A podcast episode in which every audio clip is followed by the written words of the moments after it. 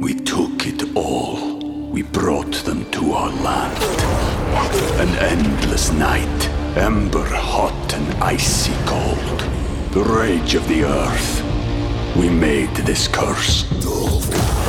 Carved it in the blood on our backs. We did not see. We could not, but she did. And in the end, What will I become? Senwa Saga. Hellblade 2. Play it now with Game Pass.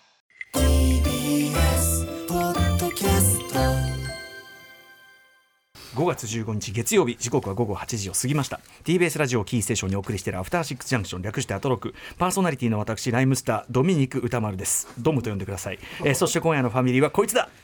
月曜ファミリーの熊崎ブライアン和人です。言わされてるだけなんでね。これね。台本書いてあるんでね、はい、ということで、ここからは聞けば世界の見え方がちょっと変わるといいなの特集コーナービヨンドザカルチャーです。今夜の特集はこちらですシリーズ最新作「ワイルドスピードファイヤーブースト」公開直前「ワイルドスピード2人総選挙」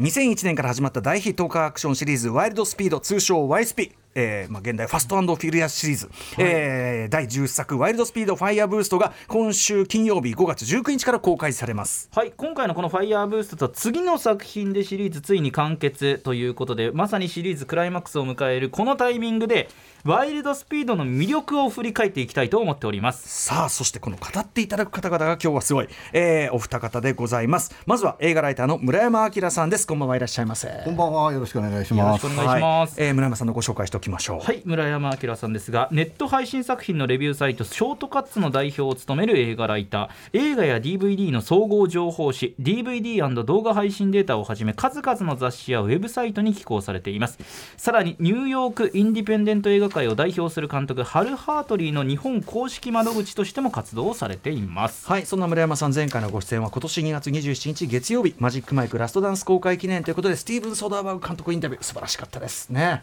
しかしハル・ハートリースティーブン・ソダーバーグワイルドスピードつながんないっていうね 方向性が うんここがね、まあ、ちょっと後ほどお話を伺いたいと思います。そしてもう一方でございます。映画監督の深田浩二さんです。深田さんいらっしゃいませ。はい、よろしくお願いします。よろしくお願はいい、しますお久しぶりでございます。はい、えーご無沙汰してますご。無沙汰しております。えー深田浩二監督です。はい、深田浩二監督2005年平田織座主催の劇団青年団に演出部として入団されます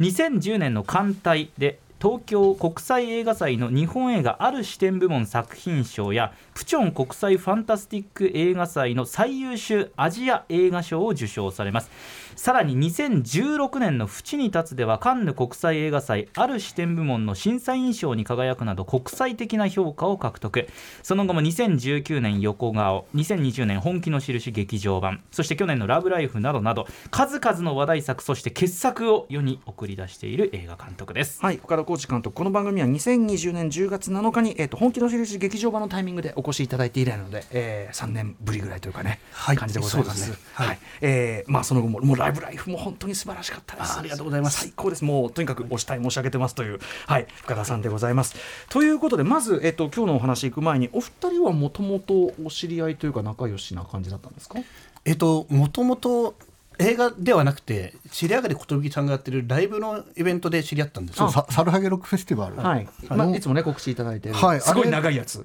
すごい、そうそうそう。あの朝朝明け方まで、まあ年に一回やるやつなんですけど、で深田監督があのもう13年ぐらい前。そうですね、あの知り上がりさんが艦隊っていう2010年のこうでもあっちで扱ってもらったんですけど、その映画をなんか見て気に入ってくれて、でなんかそのお声掛け呼ばされたんですね。へーそのシャラヘルクフェスティバルの撮影をまあしないかっていう。でそれで自分なんかずっと撮影記録係としてなんかこう なんか毎毎年混ぜ混ざる毎年混ざるようになって別に。そうなんだ。定番撮影係。そう。でだからお客さんで来ると深田監督がビデオ回してるんですよ。豪華すぎる。どういう状ようなことがずっとやっていてでその子で村山さん歌ってたっていう。そうです。だからバンドでね。シリアガリさんの横でギターを弾いてる人って思ってたはずで、はい映画ライターっていう認識はなかったです。そうですね最初しばらくなくてあ映画ライターなんだっていう気がついてから またそのやっと映画関係の、そうですねこうお仕事で混ざ混ざるようになった、うんうん。でそんな中、まあ、村山さんが深田さんに YSP いいよっつって一気にはまってったというのが深田さんですもんね。そうなんか深田監督がある時ちょっと RRR でしたよね。あそうですね。はいなんか今日 RRR 見に行くんで、ええちょっと友達とダブルんで来ませんかって言われて、うん楽しそうですねって言ってええ。言ったら、その深田監督のお友達と初対面で、はい。YSP の話で盛り上がったんですよ。でそれでなんか見たことないけど見ますよって言ってくださって、ええまあお忙しいんでお気持ちだけでもぐらいに思ってたら、それからしばらくして何本目まで見ましたっていう感想メールが届き始めて、でその中になんかマーベルが目指したサーガは YSP が実現してるんじゃないですかみたいな熱いメールの内容であ本気だってちょっと思って本当にハマっていらっしゃるって思ってまああのあっていう話をディレクターの箕輪田さんにしたことで、そうですね、いや僕らもワイルドスピード特集なんかねやりたいねっつってたら、ま、でもまず村山さんがそんなに好きっていうのが意外だったんですよね。ああだってげ聖地巡礼してるんですよ。そうですね。ロケ地行ったあとポール・ウォーカーが亡くなった事故現場に行ったりしたこと、そんなに？相当なそんなに？ちょっとやっぱり YSP に関しては、リアルタイムで奇跡を見てるっていう感覚がやっぱあったんですよね。あの大概シリーズものって、やっぱり1作目2作目が良くて、んうん。だんだん下がっていくまあまあまあまあまでもやっぱり5作目のメガマックス見た時に、あはいはい、まあ、メガマックスね。なんかこんなに5作目が一番面白いシリーズなんてある？って思ってからは、だ自分たちのリアルタイムのシリーズ例えば「ダイ・ハード」とか、はいはい。やっぱりずっと1作目の話をするじゃないですか。ダイハードの話はしないでくれ、それダイダイハード5作目の話はしないでくれ。って感じですもんね、そうじゃなくてリアルタイムでずっとこれだけ我々をワクワクさせるシリーズみたいなのに他にないよなってなるほどなるほど。確かに。はい、ねであとまあ後ほども伺いますけどでも深田さんもはい。面白いとなって、あそうですね。いやあのとにかくやっぱりすごくその2人の熱量がすごくて、なんかこの熱量についていきたいという思いもあったんですけど、はい。そのとにかくまあ1作目見てみようと思って最初のもう無印のワイルドスピードを見てみて、ええ。まず驚いたのが、まあ、すごく面白かったんですけど、自分これすごいハードボイルドだなと思って、そのアメリカの映画のハードボイルドの系譜、本当にその、まあ、潜入捜査官の話で、なんかちょっとマイアミバイスっぽいとっていうことを思ったんですけど、はい。逆にこの話から本当にその走り屋のストレートレースのストレーストリートレースの話なんですよね。ここからどうやったら あの飛行機から二人が話してたあのめちゃくちゃな話 自分のイメージはその予告編でスカイミッションの予告編を見ていて、はいはいはい。とにかくその飛行機から車が落ちていくっていうあの映像だけは覚えていてこの渋いなんかこう地味な話からどうやったらあそこに発展していくんだっていうところからもう引き込まれていってなるほどその後もう見ていったらもう奇跡を見たっていう。やっぱどんどんドライブしていく感じで山深田監督奇跡見ましたかはい、いや見ましたねこんなことが映画で起きえるんだっていう。そしてさそのあの途中からは毎回その車をどっかから投げ出すっていうかさはいはいはい。うん今回もさまだ見てないですけどファイヤーブーストもあのダムのところからドーンってさ、ね。毎毎回車を。やっぱびっくりするんですよね、あれでもさ最終的に車乗ってることにならなくねみたいな。あるよね。まあ、そそうういうちょっとねですよねパラシュートで落とすのも、何の見せ場だよって思うんですけどその間車操縦できないですからね、まあでもねちょっとそういうのも含めてね、でもはい。ちょっとまあお二人にはこう後ほどね二人総選挙スタイルで、はいいろんな部門で。魅力をね聞いていこうということになっておりますんで、あの私は興味深いのはやっぱりあの映画監督として深田さんがねこう、はい。やっぱその角度もあると思いますんで、はい。ワイルドスピードどう見ているのかというあたり、はい。そして普段はねなんか村山さんといえばなんか普段はこうなんていうの？渋いやっぱ渋い作品を進めてくださるって感じがあったから、はいワイルドスピードどういうところに惹かれてるのかっていうところも含めてちょっと伺っていきたいと思います。わかりま楽しみにしてます。よろしくお願いします。お願いしますはいよろしくお願いします After Six Junction. We took it all. We brought them to our land. An endless night, ember hot and icy cold. The rage of the earth. We made this curse. Carved it in the blood on our backs. We did not see. We could not, but she did. And in the end, What will I become? Senwa Saga. Hellblade 2. Play it now with Game Pass. 時刻は8時10分に今なりました。TBS ラジオキーステーションに生放送でお送りしています。アフターシックスジャンクション。この時間は特集コーナービヨンドザカルチャーをお送りしています。今夜はシリーズ最新作「ワイルドスピードファイヤーブースト」公開直前ワイルドスピード2人総選挙ということで、えーロケ地を訪ねるほどの YSP ガチファン映画ライターの村山明さんとそんな村山さんに勧められてハマった YSP 新人ファン、えー新人ファン。はい、もう映画監督、私も大ファン、岡田浩二さんにシリーズの魅力を語っていただきます。ということで、えっとこれから部門別に、えっとお二人こう、ね、ベストを出していただいたりするんですけど、その前に、改めて、ワイルドスピードというのはどういう映画シリーズなのか、ご覧になったな、ね、方ない方もいらっしゃるかもしれない、ね。はい。じゃないので、ちょっとね、改めて村山さん、解説お願いできますわかりました、まあ、あの先ほど紹介もあった通り第1作が公開されたのが2001年なんでもうちょっと20年以上続いている、うん。まあ、もう長寿シリーズって言っていいと思うんですけれど、うん。であの今週末公開の最新作「ワイルドスピードファイヤーブースト」が10作目、ん。でスピンオフを入れるとまあ11作品作られていて、はい。であと1本で終わるっていう話でしたけど、うんはいええ。つい昨日か一昨日かにニュースで、えいやもう3部作にあと ちょっと待って待って。あ今回とあと1本でにあと2本で終わるって言ってたのを、もしかしたら3部作にするかもってちょ往っとまた生際が。もう一本延長戦でもがあの後出しじゃんけんっていうのがワイルドスピードの割とキーワードなんで、まあ、それももうありかなと思うんですけど。ファンとしては、来た来た来たと。そうであのまあワイルドスピードっていうのはまあ日本でのタイトルで、ん。アメリカではあのファーストフィリアスシリーズっていうんですが、まあもう完全に今日本で YSP っていう略称が定着しましたし、ええ。あと、副題がね、そう 加速していく副題がね。マックスメガマックス、うん。ユーロミッション、ジェットブレイクッション、とかねジェットブレイク、ファイヤーブースト、なんだか。とにかくかっこいいワードを言っておけばいいみたいな、でもそれもやっぱりあの海外でもネット上で日本のタイトル面白いなって話題になる。そうなんだ。えでまあもともとのお話はというと、まあ、潜入捜査官のブライアン・オコナーっていう、まあ、かっこいい男の人が路上レース界のカリスマドミニク・トレット通称ドムっていう人と、まあ、とにかく車とスピードが大好きって言って意気投合するんですけれど実はドミニクドドムはブライアンが追っている強盗団のリーダーだったと。はい。でまあ本当に、まあ、そんなこと最初からほぼ丸分かりなんですけど、なん。なんかハートブルーみたいな。あのそうなんです。おっしゃる通り、あのキアヌ・リーブス主演の「ハートブルー」っていう潜入捜査官とその強盗の友情を描いた映画があって、もう正直1の時は、はい。あれの2番煎じって言われてもしょうがなかった。一作目だけはね。あまあ、ほぼ同じ話ですよね。サーフィンがカーレースに変わっただけで、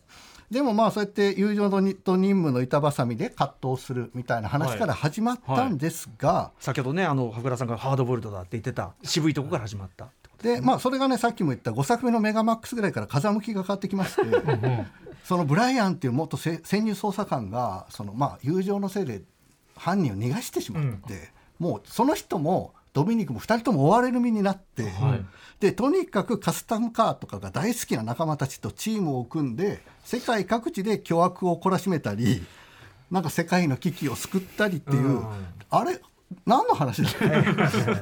ちょっとスケールの広げ方が尋常じゃなくなってると、だからなんかスパイ要素を車大好きっ子に置き換えたミッションインポッシブルみたいに今ちょっとなってるんですよね。でまあとにかく大掛かりで高等無形なカーアクションと、まあ、熱い友情ファミリーの絆が売り、えあの一作目の頃って、ん。忘れてる人いると思うんですけど、運搬中のトラックを襲って、え DVD デッキとかテレビデオを盗む強盗団の話せこい忍びだな。せこ。そんな小悪党だった。それがもう前作「ジェットブレイク」ではついに宇宙まで進出して あれって一体どこまで連れてってくれんの、っていう、まあ、毎回固唾を飲むというか、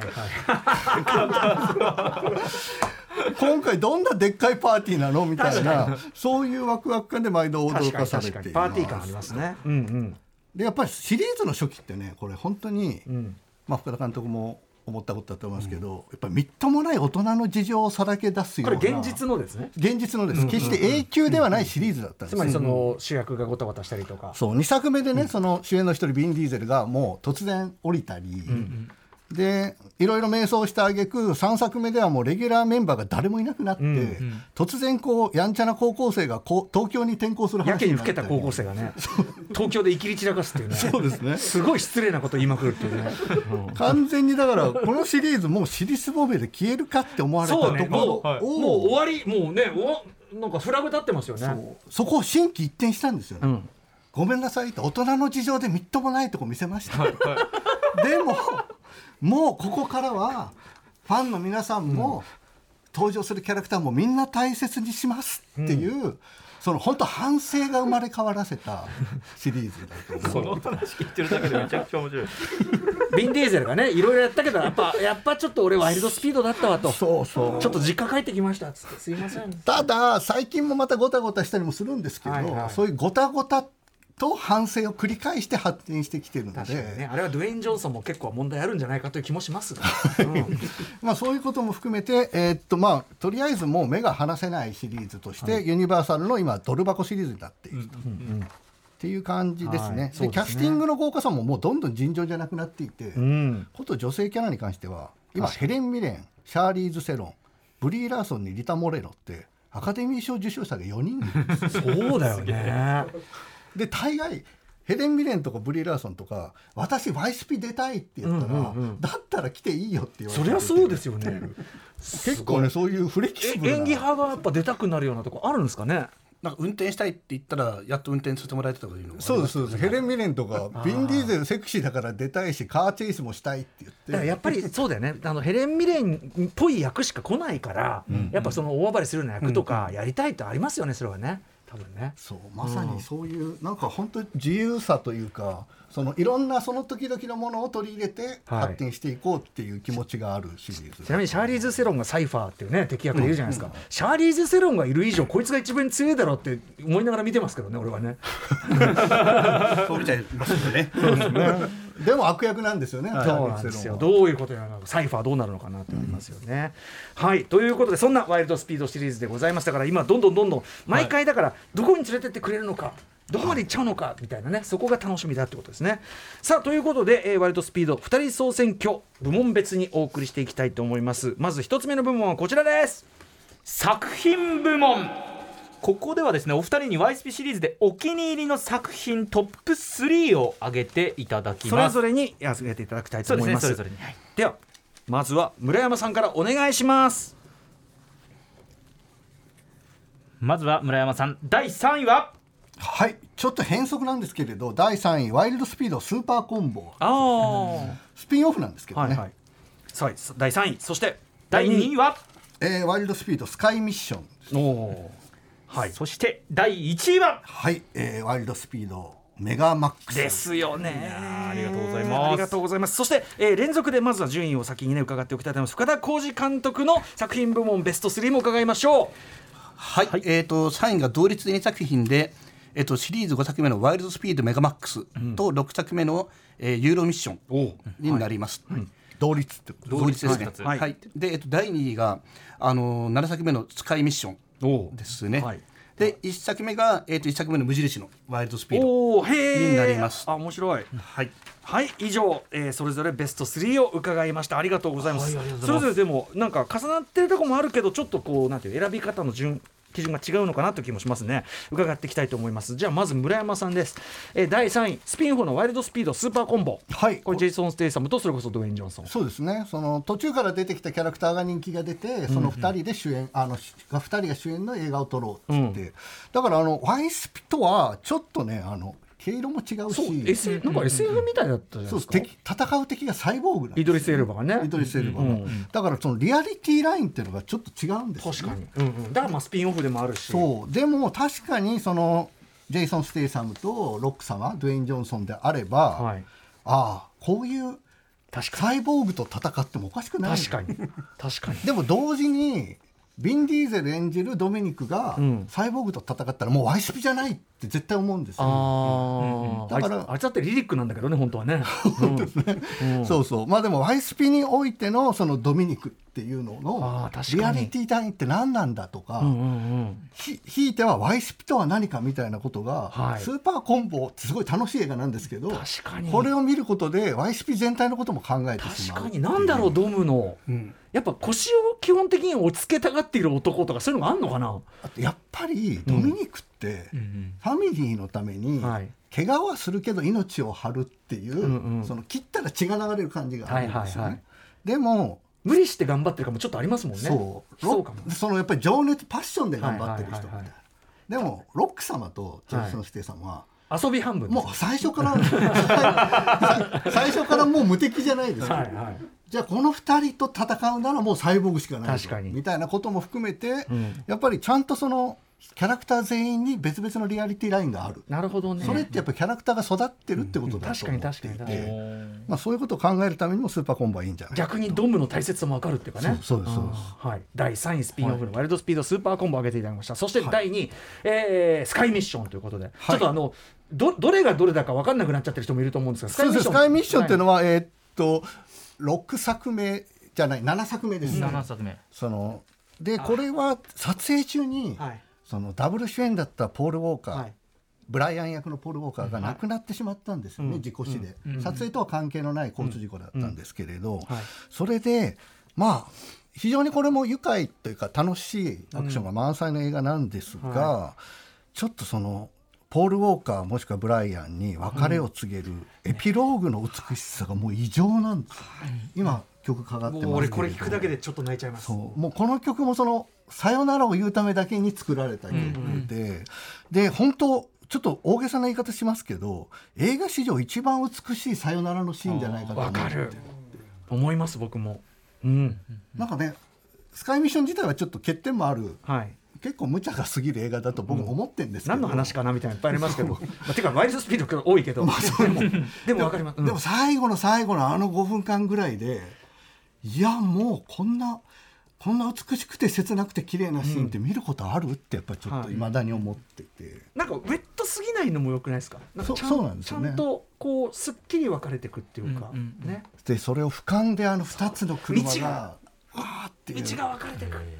ね。えもうやヤッターマンの最終回以来の道が分かれている 綺麗な俯瞰のそこはちょっとピンとこない。ごめんなすさい。みませんすみません。はい。あの CG で作ったさこう個人のキャラクターの作り直しって結構しらけること多いけどこれに関してはちょっとその現実とちょっと浮いているポール・ウォーカーがまたそうなんです。夢の中にうん。自分たちも一緒にいて、ん。最後の別れがさしさせてもらえてるみたいな、あのあのなんですかバランスっていうのはいははい。もう奇跡的だと思いますね。品もいいしなすごい。本当に私もこれ大好きです、はい。スカイミッション。そして第1位やはりメガマックス派の私も大好きなメガマックはいスです、、これ本当 YSP シリーズの中でも革命が起きた瞬間だと思っていて。つまりそれまでとちょっとこうジャンルシフトが起きたというか。そうですそうです、で、まあ、さっき言ったように、まあ、出演者がいなくなったり、戻ってきたりいろいろあったんですけどもう有名無名を問わず YSP 出演経験者はみんなスターとみなすっていう。YSP オールスター方式がこの時から採用された記念すべき作品あのプロレスのね WWE がレスラーじゃなくてみんなスーパースターって呼んでるのとちょっと似てるんですけど、だからもう初めて見ても誰か誰か知らなくても、知らなんかがゴージャスなもん見てる、確かに確かに。でまあファン心も満たされる。まあ本当発明だったと思うんですよ確かに。ねうん。だってもう最初の4本のサブキャラとか覚えてない人がほとんどなのに、はいはい。満を持してみんな集まっていくんですよ。確かに。あれは本当に良かったですね。えあとあのいやあと本当これはジャスティン・リンって監督のいいとこなんですけど、ん。なんかアクションシーンと、うん。なんかアクションとエモーションみたいなのが、うん。ガチってくる瞬間がうん。必ずジャスティン・リンの演出にはあって、例えばあのビン・ディーゼルとビン・ディーゼルを追いかけるドゥエイン・ジョンソン、うん。捜査官のドゥエイン・ジョンソンが怪獣映画みたいにしばき合うシーンがあるんですよね。であれは最後あのビン・ディーゼルがロック様に馬乗りになってとっさに掴んだレンチを振り下ろそうとする、うん。ちょっとレンチをね今日そのためにレンチを。持ってきてレンチ持ってこなくても説明できませんから。紙から今取り出してわあわ結構ね、んうんこれの多分倍ぐらいのやつを、はい。うんで重いんですよ。うん。いやこれは死んじあゃうよこんなのいただけましたね。なんでレンチ持ってんの？レンチをレンチをガッて振り下ろすのを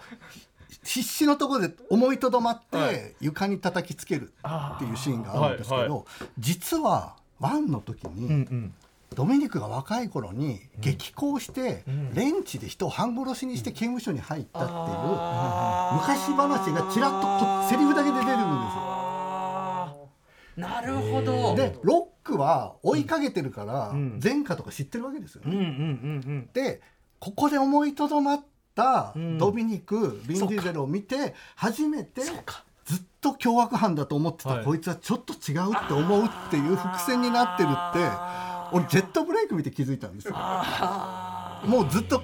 ジェットブレイクでそのレンチで殴る昔のシーンが出てくるんですよ。ああなるほどね。あれこの話ってそうか知ってたわ。メガマ5作目の時からしてなかった、てか1作目からしてなかったっていう、つながりがあるんだ。その後付けと、うんうん。そういうなんか本当面白い芝木屋のシーンから、ぐっとそういうところに持ってくるその力技みたいなのが、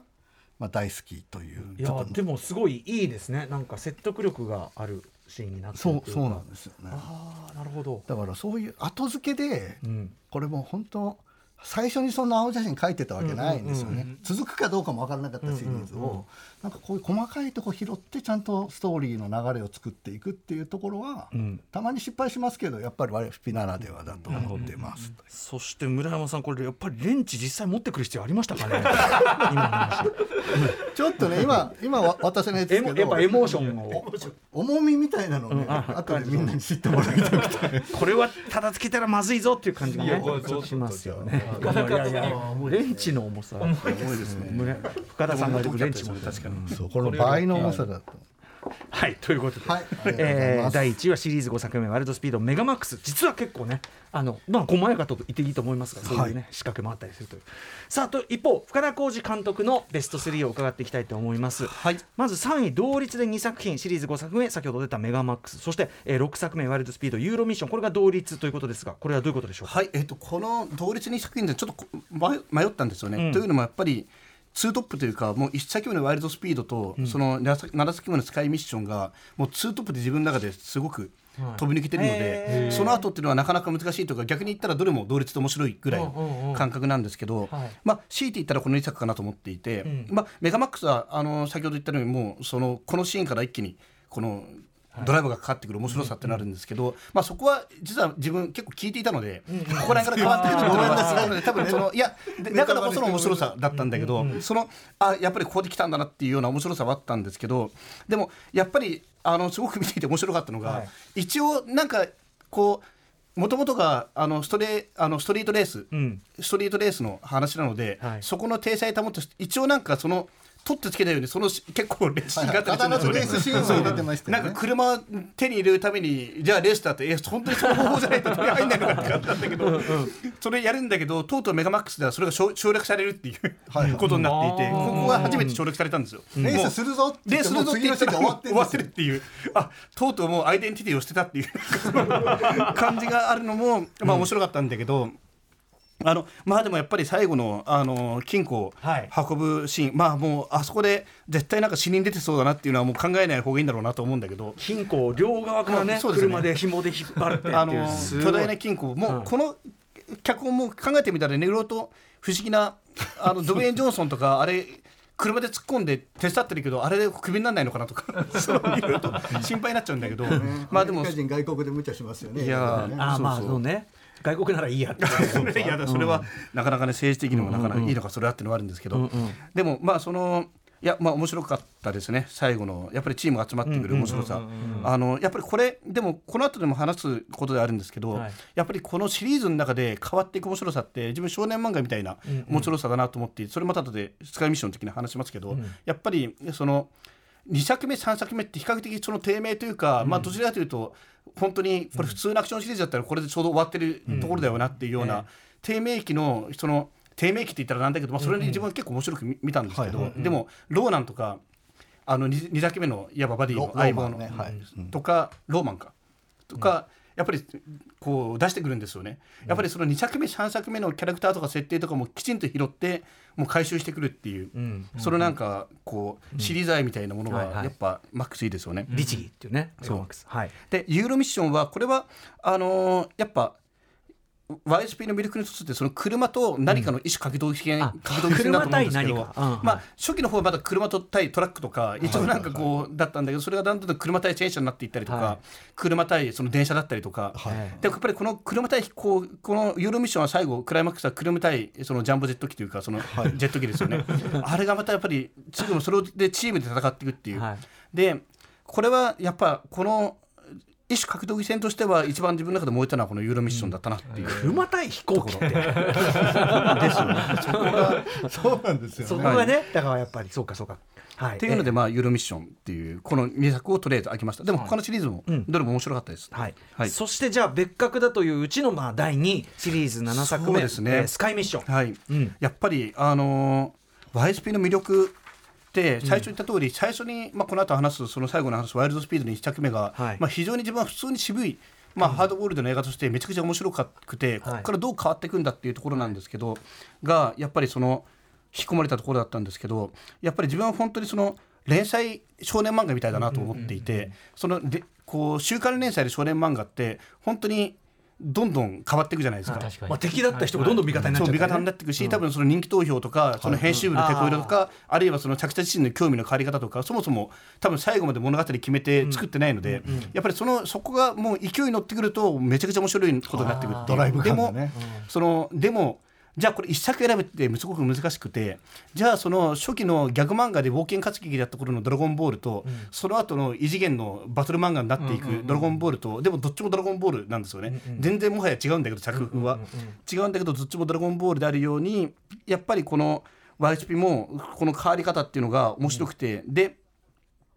やっぱりそれが例えばそのキャストの降板だったり、その撮影中そのなんだキャストの降板とかファンの反応とか、もう撮影中にメインキャストがなくなってしまうっていうような、そんなことまでが全てがその物語のシリーズのこう影響してこうダイナミズムをダイナミズムを生んでいくっていう、そこがやっぱり面白かったんですけど、でも普通やっぱりその作り方ってやっぱりうまくいかないことの方が多いはずなんですよね。やっぱり一貫性が持てないし、だから今回のあの YSP シリーズでも例えばそのハンが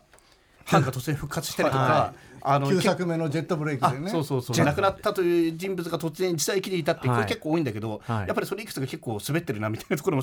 無理があるんじゃないかあれみたいなのも。だからジェイソン・ステイサムが味方化してくるのに俺みたいに反ファンが「こん許せねえよこんな。の」いや本当って思ってたんだけどなんだ生きてたのかじゃあガルガドットはみたいな。でもそれもなんかファンのファンからの抗議でなんかその流れが結構決まったらしくて、あーまさにこういうこういうおじさんなるほどね。そこら辺もやっぱりなんか少年漫画っぽいなっていうなんか人気投票で決まっていく。でただそこがやっぱり奇跡的にうまくいったなと思っ思ったのがやっぱり3作目なんですよね、その3作目でそのハンっていうはい。重要ある重要人物がやっぱり亡くなるわけですけど、ええその亡くなったところででもシリーズが続いてしまって、むあの村山さん曰くやっぱり反省をして、シリーズが手こ入れがなって旧キャストが戻ってくる、さ3作目なんてその旧キャストが誰もいないっていう謎の作品で、本来だとこれなかったことにすればいいんだけど、なかったことにしなかったんですよね、その3作目で亡くなったはずのハンがなぜか4作目でしれっと普通にメインキャラとしているっていう、生きてたの？って思ったらいや時間軸がもっと前なんですよってなったんですよね。なってるあそこでだからそう時系列を変えてしまって、だからその3作目に向かう物語になっていくんですよね、その後は、だからそうなってくるとこれが自分の中ですごいゾクゾクしたんですけど、はい。このすごく根やかなカーアクションの映画がでもその中のある重要なものすごいしかもいいキャラ、ハンっていいキャラなんですよね、もう人気の高いキャラが、でも彼はもう東京で死んでしまうってこともみんな知ってる中で見ていくし、しかもちょいちょい挟んでいくんですよね、そう東京行く行く詐欺が俺は東京に行くくんだみたいなことを言って、みんなでその知ることを思い出させるっていうことをえ。してくるから、それこだからそ恋人が亡くなったから一緒に行こうと言ってた東京に行くって泣ける話。そうそうなんです。じゃないですか。いやだから本当に三って歌丸さんそんなお好きじゃないって聞いてまいやいややったことないです。いやいろいろ。はいはいはいでも、い、やいや思うところがあるのは分かるんですけど、でも3を見直すと、はい。その藩が、はい。なんで高校生を射程にしてチャラチャラしてる この中年何なんだっていうはいはい。あの思いはがい。急に感動的になりますよそうなんですよ、そやっぱすごくてその、よよく映画って、まあ、これジャン・コクトーが言っていたジャン・コクトーの言葉だと思うんですけど、いわば映画というのは現在進行形の絵を描けるメディアだっていう芸術だっていう。それはやっぱりもうやっぱり朽ちていく肉体というのを常に取っていく以上、それはもう死に向かってるんですよねあらゆるものが、それを描けるんだっていうものをこの多分全然多分作り手も最初、そんなこと考えて藩を殺したはずじゃないんだけど、い、ろんな偶然の要因でこうつながっていってしまったんですよね。はい。でそういっただから常にそのこういずれ来る死っていうのをこのもうバカバカしいカーチェイスの裏に感じさせていたら本当にメインキャストの一人がしかも車の事故で死んで亡くなってしまって、しかもそれが撮影中のことだからしかもそれでそれをいわばそれを全面的に生かした物語になっていくっていう、いわばツイートのような物語になっていて、本当にその7作目のスカイミッションの最後のさよならっていうのはちょっと本当ありえない奇跡を見たなっていうような気持ちにはさせられました。だから、その最近のマーベルとかがすごくそのいわばいろんな物語が全部関連していく、その各エピソードが関連していて一つの大きな物語を作ろうとしている、でもそれは多分ある程度そのいこう狙って意図的に作ろうとしてるもんだと思ってる思うんですけど、はい。その YSP はそれを本当にいろんなこう偶然とか、はい。本その作り手も想定してないような半ば即興的っていうかね。即興的に作られてしまっていて、でもそれこそがリアルだよなっていう、その私たちの生きる人生のリアルになんか近づいてきているシリーズだっていうふうに感じるのがまずやっぱりスカイミッションで感動してしまうところですよね。そうま先ほどね村山さんが最初におっしゃってたからそのドライブしていくっていうのはまさにそのおっしゃってた現在進行形感みたいなものが全部刻まれてるっていうかでそれが部分部分で信じられない奇跡を起こしてるっていうか。そうなんです。同じくらい滑りもするんですけどそれを挽回していくところがあって、やっぱりこう失敗しても挽回できるんだっていうシリーズだと思ってとかその失敗感ってスカイミッションってすごいんですね。これってやっぱりキャストメインキャストがなくなってしまったか言うかなだか分かんないんですけど、改めて脚本こ今回の多分見直してみると、本当に脚本穴だらけで、めちゃくちゃなんですよ。もうそのもともとそのあのデッカード・ショーっていうあのあれ？ジェイソンステイサムジェイソン・ステイサムのキャラクターがいわば刺客としてやってきてめちゃくちゃ強い。こいつやばい。だからこいつを探すために神の目っていうその、あの兵器が必要だっていうことでこその神の目を手に入れるためのそのいわばアクションなんですよね、はい。その神の目を探してる最中にちょいちょい襲ってくるんですよね。ジェイソン・ステイサムがあれ？探さないといけない相手が。こいつを見つけるためにはもう本当に神の本当にもう世界中のハックできるようなもうものすごい技術テクノロジーが必要だってそれを探してるはずなんだけどちょいちょいジェイソン・ステイサム襲ってきた。あれ？あ空いてるじゃんってなるんだけどもうなんかんこれ不条理もう不条理なんですよ。なんか何を自分は見てるんだろうみたいな。そういった結構穴ってものすごい、まあ各シリーズ結構あるんだけど、特にこのスカイミッションって、その破綻がひどい作品ではあるんだけど、はい。でもラストのやっぱり5ね分でもう一気にもう許してしまうという、んうん。だから本当奇跡が起きたなというはい。感じはありますね。これが第2のスカイミッション、そして、はい。えー深田さんが選ばれた第1位はやっぱり1作目のワイルドスピード、はい、えー、と1作目はやっぱりこれは自分はもう素直に面白かったです。あのーやっぱ、えー、と本当その潜入捜査官のまあいそのなんだっけその前のハートブルー。ハートブルー。全見てないので、あそれ見ていたらまた印象変わったのかもしれないんだけど、でもいやなんかあのーやっぱり撮り方もちょっとドライなんですよね、その後のシリーズのかなりもにぎにぎしいアクション的な撮り方にすると、ちょっと引いた撮り方になっていて、でやっぱり最後の2人のその友情の見せ方っていうのもいやしびれましたね、ちょっとこの後のアクション部分のところで、もうこの作品に触れるので、あはい。あのまたそこで言います。ここまでにしておきましょうか。ははい。いはい。ということで以上作品部門のそれぞれの、えーベスト3を伺っていきました。続いての部門いってみましょう。はい続いてこちら。キャラクター部門では、えーここでは村山さんにワイルドスピードシリーズでお気に入りのキャラクタートップ3を挙げていただきます。まず第3位は村山さん。はい、えーこれがシェー・ウィガムって役者が演じているマイケル・スタジアック捜査官。だ誰？ーああこの人か。覚えてます？ああこの人か。シェー・ビガムはわかるけど。シェー・ウィガムがマックス4作目のマックスで初登場するんですけど、そのせんまあ、捜査官仲間のブライアンのことを嫌ってる F- FBI の同僚っていう、ん。一種のまあ憎まれ役だったんですよね。でこれがあのユーロミッションの時に、まあ、とちょっと協力してくれる人ってこ感じで再登場して、であのジェットブレイクにもちょっと出てきてくれる本当に1シーンしか出てこないんですけど、はい。あのあだからこういう細かいとこまで拾って、そうどういうことかっていうとやっぱりこう憎まれ役だった人を、なんか好きな好きになれるキャラに後々変えていく、説明が始まっちゃったで今ロールを。でもいいいいいところですね。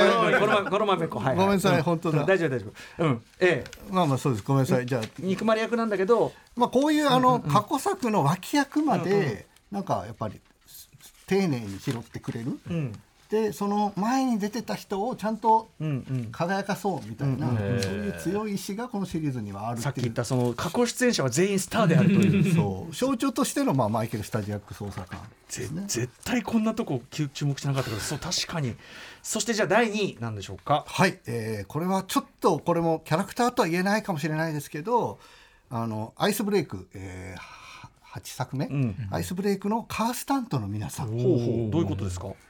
えっとこれねあの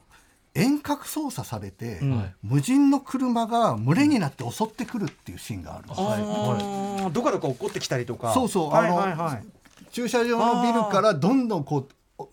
なんだ、特攻みたいに落ちてきたり、でなんかゾンビカーって言われてるシーンなんですけど。確かにあったあったあった思いました。はい。これねあの無人で走ってるように見せるために、はい。カースタントのドライバーが、ん。あのこう椅子のコスプレしてるんですよ。え？な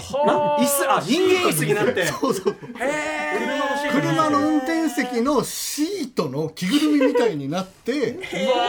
ちゃんとカースタントをして。実際にやってるんですね。だから割とワイスワイスピのアクションってコート向けすぎて、こんなの CG でしょって思うのが、割結構撮本ってる当になるべく実写で撮って、その象徴としてメイキング画像を見た時に、もうシートの格好してる人たち見て感動したんですよ。それは確かに。アイスブレイクカーストちょっとその場面見直してみたくなった、はい。メイキング映像とかもね多分ネットとかでも見られるんで、はい。そして第1位は？はい、えーガルガドット演じるジゼルと三冠演じるハンですね。これさガルガドットブレイク作ですよね完全にね。あのもうガルガドットって今でこそワンダーウーマンに抜擢されて有名ですけどもともとねイスラエルのはい。出身の方で、あのフィリオサ役オーディションでいい線まで行ったなんてね、聞きますけども、はいはいはい。うん若すぎた。ん。ミスコンの人で、はい。あのなんかモデルをやっていて YSP に出るようになって、だから最初の頃はもう YSP でしか見ない人確かに。あそうなんですね。ほぼほぼなんか YSP こち亀に あのオリンピックの時しか出ないキャラっていうんですけど。4年に1回ね ああいう感じで YSP で会えるみたいな人だったんですけど。まあでもちょっとこのジゼルとハンっていうのは、まあ、恋人同士なんですよね。で YSP 界のまあベストカップルだと思ってまして、で特にあのユーロミッションの、ん。えー、と6作目、ん。ハイウェイのアクションで見せたコンビネーションっていうのをちょっと見直してほしいんですけどジゼルが本当窮地に陥ったところを、ハンがバッと助けるんですよ。うんうんその時にジゼルが顔色一つ変えずに次の動作に移って、あハンにちょっと微笑むんですあうんうんうん。その銃を向けるんですけど敵に、うんうんうん。あジゼルがハンに寄せる信頼すげえって思えるっていう。だからやっぱりそのアクションの中で関係性が見えるみたいな、それが描かれるからこそ後のちょっと悲劇が。そうなんですよね。そしてそのさっき言った反の後の行動とかも全部悲しいニュアンスを帯び出すっていうか。そうなんです。だからさっき深田監督が言った最後の車対飛行機のアクションも、飛行機を止めようとしてむっちゃ危険なことするんですよね、ジゼルが。その時になんか字幕では危ないぞってハンが言ってジジゼルが慣れてるって言うんですけど、ええ。これ英語だと、なんか「You be careful」って気をつけろって言われて「This is who we are」って答えるんですそうこれが私たちのこれがこういうことやるのが私たちでしょ、うん。うん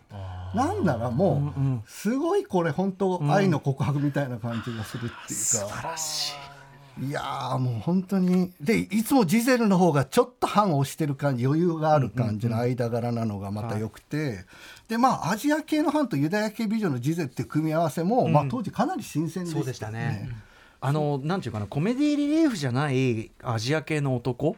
ちゃんとかっこいいみたいな、自体が結構画期的でしたねハンはね。そうなんですよ、うん、でそれがまあちゃんとなんならまあ別にね白人と付き合いではいいわけじゃ全然ないんですけどあの普通の今までのハリウッド映画のメインの白人のキャラクターがやってたようなポジションで、そういう恋人ができて、ですごいドラマのすごい重要な一角を担ってこれだからジャスティン・ディン組なんですよねあの三冠はね。そうですそうですだから連れてきてるんですよね。もう YSP の前に撮ってる映画で出たキャラを無理やり YSP に落とし込んでですね、ハンは。いやこれでもすっごい大きいと思いますよ。そのあの全世界的な映画のキャスティングに与えた影響。はいはいまあ YSP ってもともとすぐ、まあ、ラテン系であるとか、いわゆるメマジョリティじゃない人たちをどんどん推してるシリーズなんですけど、好きなキャラクターとして、1位はじゃあジゼルハンでお願いします。ね、ありがとうございます。ありがとうございますこれがあるから俺はずっとあのこんなやつ仲間に入れんなっつってずっとジェイソン・ステイサムに怒ってたらさっきの流れになりというねことですね。いやだからドドミニクと握手しちゃダメだろうだけそうですね。あのアイスブレイクの最後ねアイスブレイクの最後、あそこはそっとね、あの助け出した赤ん坊を置いて。誰も言わずに去っていく。でその背中を毒が見つめるぐらいの感じだったらいい感じだったんだけどなんで監督してくれなかったんです でもさなんかこうこっちのがいいじゃんってさそれ定着するとさ、ずっとそれで覚えちゃったりしません、あーもうそういうシーンで脳内、はい。脳内再生脳内保管していきましょう、俺の中ではそれみたいな。さあ続いての部門いってみましょう。続いてはこちらです。アクション部門。さあアクションシーンということで、はい。ここでは、えー深田浩二監督。監督目線で、はい。ワイルドスピードシーンの、えーアクションシーントップ3を分けていただきたいと思います。はい、えー、とまずはあの6作目のユーロミッションで、はいこれちょっとアクションというところで微妙なところなんですけど自分見ていてもう笑っちゃったというか面白かったので、はい。あのドウェイン・ジョンソン演じるホブス捜査官がはい。握手攻撃をするんですよね。これどういうシーンかっていうと、そのなんかあの、えっとロンドンでその地下鉄でその敵を追い詰めてすごい戦うんですよね。でそれのいわばその監視映像を見せろっていう、言うんだけどその地下鉄のいわばそのいや警備員の人が何かちょっとした意地悪なのかわからないんだけどはっきりとは、はい。もう敵の目手が回ってるのはそれに対していやそんなの見せれないよっていうすごい官僚仕事的な感じで断るんだけど、それを分かったって言って一回引くように見せてドウェイン・ジョンソンが握手をするんだよ最後に。別れの握手をしたら、それを話せてギューッと握力を込めていって、はい。でその痛みに耐えかねてもう見せてくれるっていうあシーンなんですけどこれ多分自分が脚本家だったらこんなシーン多分書けない普通その何もこう前提なしで新しい脚本書くぞってなった時に、はい。というのもそのやっぱり力って、うんうん。その例えばそのよくそのリンゴを割るね、はいはい。チーン握握力で割るってあるけど、はい。あれってリンゴぐらい割ら割らなければ分かんないんですよね。その握力なんて。絵で見せないと。絵で見せないと。でこれでもうもしその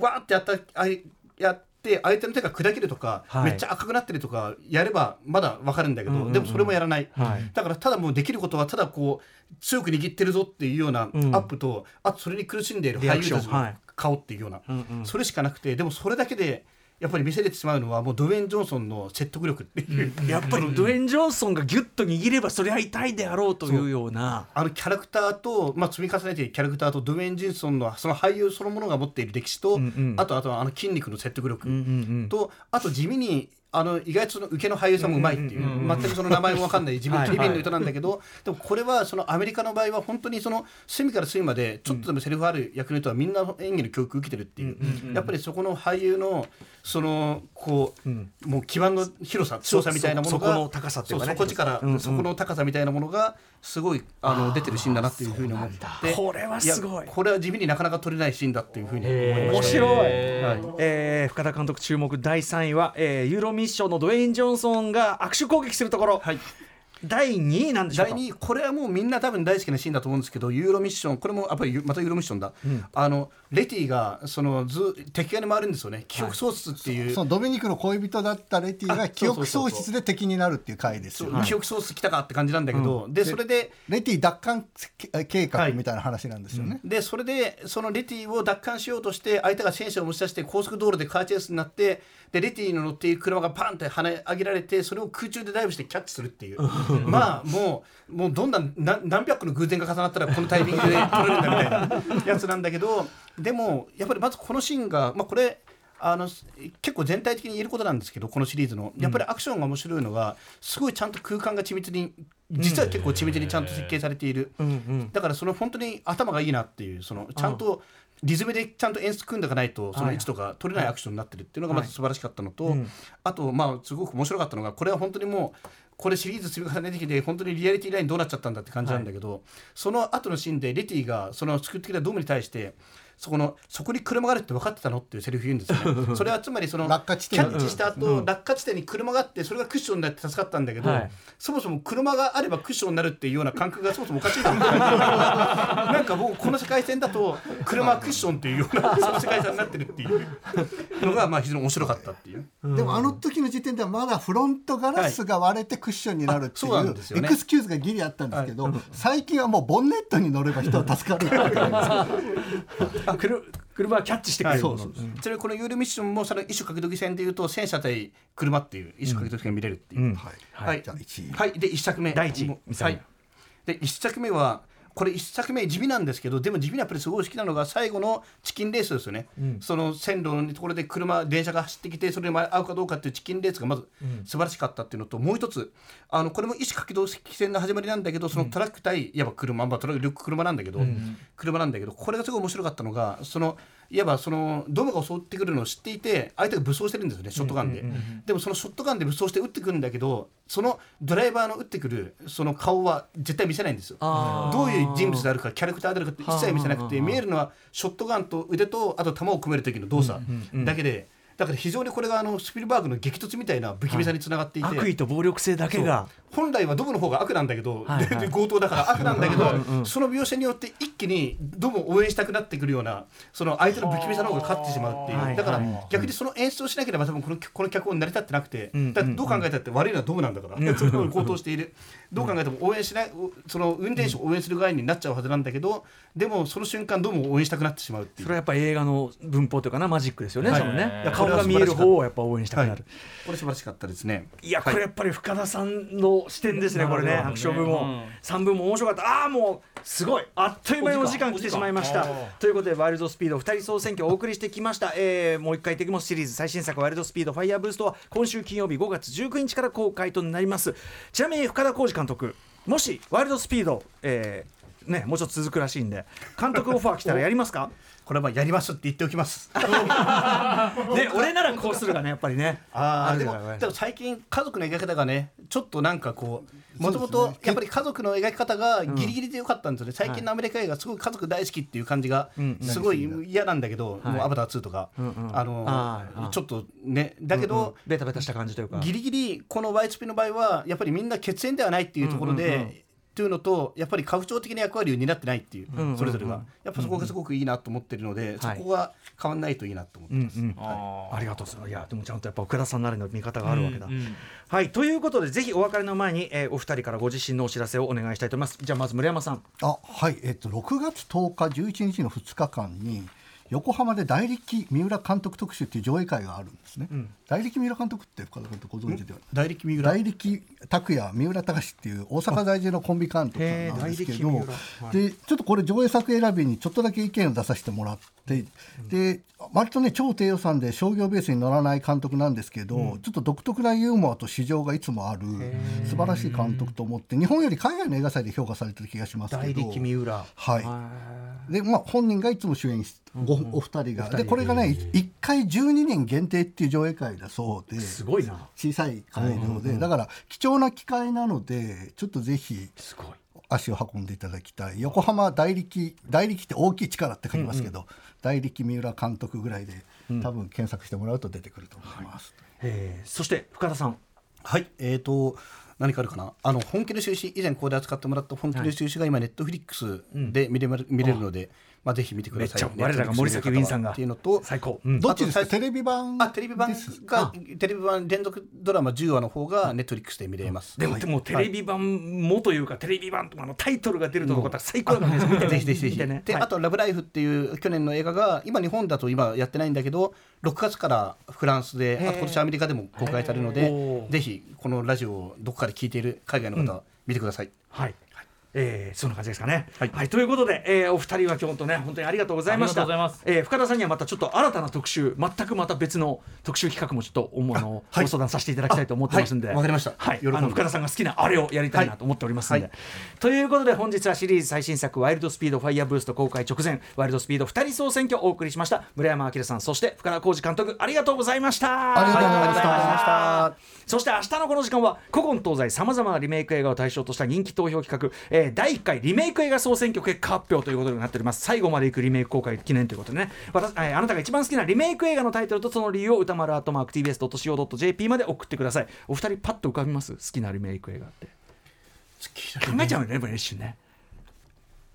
ごめんなさ急に聞くじゃん。真っ白になりました。えー、ああ、どうですスター誕生あはい。4作ぐらい。あり4ますけど作ぐらい。あって最近結構見直したんですよ、はい。全部見直して、い、やあれはやっぱりいいシリーズですねなんか時代時代作ってそれぞれがやっぱね、はいそれぞれが面白くてあさすが、はいまあ、あの村山さん思いついたら後で教えて。はい。えっ、と、えっ、と、リメイク総選挙、えっ、と、歌丸とマーク TBS.CO.JP までままだ募集しています。えー、共に結果を見届けてくれるゲストは、脚本家映画監督、スクリプト、スクリプトドクターの三宅龍太さんです。After Six Junction.